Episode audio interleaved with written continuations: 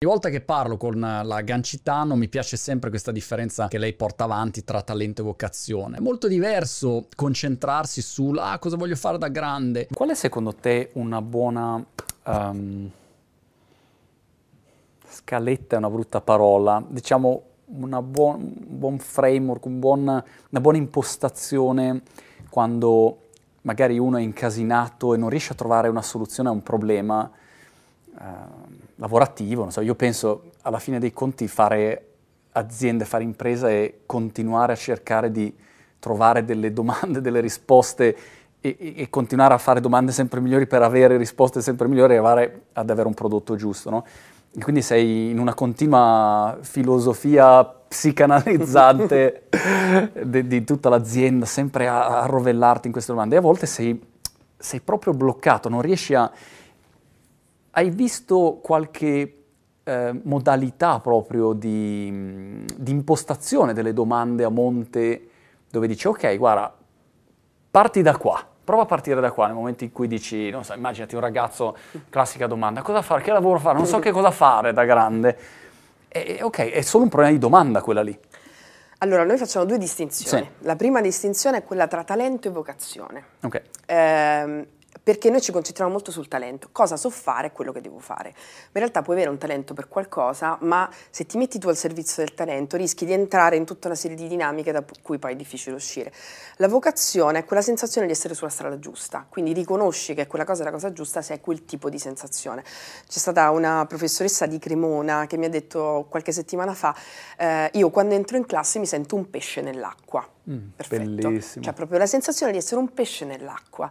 E a volte puoi avere un talento estremamente spiccato per qualcosa, però non ti dà quella sensazione, allora non è la strada giusta. Quello è, eh, come dire, un discorso più filosofico. Sì. Un discorso più eh, psicologico invece deriva da una eh, psicologa eh, tedesca che si chiama Gabriel Oettingen, che noi abbiamo scoperto e pubblicato un paio d'anni fa, che ha scritto un libro che si chiama Rethinking Positive Thinking, che noi abbiamo tradotto come Io non penso positivo. E, ehm, e quello che lei ha studiato negli ultimi 30 anni è stato il pensiero positivo americano, cioè penso che andrà bene, andrà bene, andrà bene, e poi però non va sempre certo. bene quello che ha scoperto attraverso, cioè in una maniera proprio estremamente eh, di, di, appunto di psicologia clinica, quindi con dei criteri misurabili, è che se tu pensi che le cose andranno bene, tipo supererò l'esame, supererò la convalescenza, ma non capisci qual è la situazione in cui ti trovi, in realtà non superi quell'ostacolo.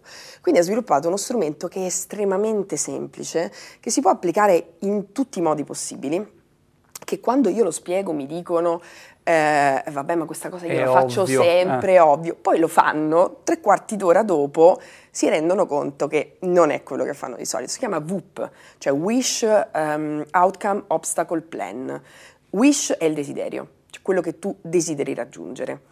outcome è il risultato, che è già diverso dal desiderio, cioè io voglio comprarmi la macchina eh, quando avrò questa macchina magari ti rendi conto che non te ne frega niente, cioè, a Milano forse è meglio certo. che quel SUV, cioè non, non ha, per il cambiamento climatico e i, i, mezzi di Milano forse non ti serve, allora già mm. lì rivedi che l'outcome non è una vita più fertile, più feconda, ma in realtà non ti cambia niente. Se invece l'outcome ti interessa, allora arrivi all'obstacle e gli ostacoli sono ostacoli interiori, dinamiche che si attivano, ostacoli esteriori, concreti, cioè voglio comprare casa, però il mutuo non me lo danno per questo motivo. Allora comincio a vedere qual è la realtà e poi il plan, cioè pianifichi quali possono essere i modi, quindi prevedi il, l'ostacolo e cerchi di superarlo. In questo modo non è un pensiero mm. negativo, perché di nuovo Chiaro. noi diciamo, allora il pensiero positivo non esiste, quindi dobbiamo pensare negativo. No, il pensiero contrasti- del contrasto mentale, cioè tu cerchi proprio di creare i corticircuiti, che è quello che fa la filosofia, cioè proprio metterti vicine delle cose che non sono una vera o una falsa, ma sono, possono essere tutte e due vere contemporaneamente.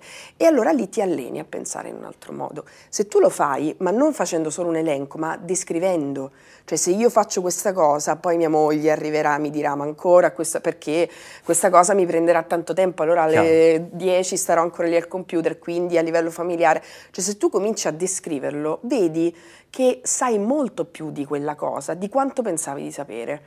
Io e... penso di aver fatto come errore per anni saltavo l'outcome, no? Quindi avevo wish, obstacle plan, voglio fare, non so, lo speaker agli eventi. Ah, fantastico, quali sono gli ostacoli? è questo, la competenza e poi devo trovare gli enti giusti, plan, contatta tutti. Mancando l'outcome, il problema è che poi mi sono trovato, adesso faccio l'esempio degli eventi, che tu poi ogni mese, eh, ogni settimana tu prendi e viaggi e giri e non sei mai a casa e allora dici, mm, ops, c'è qualcosa che non, non, sono poi così soddisfatto, sì. che penso sia il problema poi di tutti quelli che magari dicono ecco voglio essere super ricco. E poi arrivano, hanno tutto cosa e poi dicono e adesso non è la vita che volevo fare, non è il mestiere che volevo fare. Voglio lavorare nel mondo della pubblicità, voglio lavorare nel mondo del calcio, quello è un settore, però poi devi capire se è adatto a te, hai talento per quello e allora uno si sofferma sul talento, ah però io non sono come Ronaldo, non sono come Maradona. E allora valuti solamente in base al tuo talento, alle tue capacità, però c'è una dimensione migliore che quella della vocazione, è quello che proprio ti sta bene addosso e quello fa la differenza.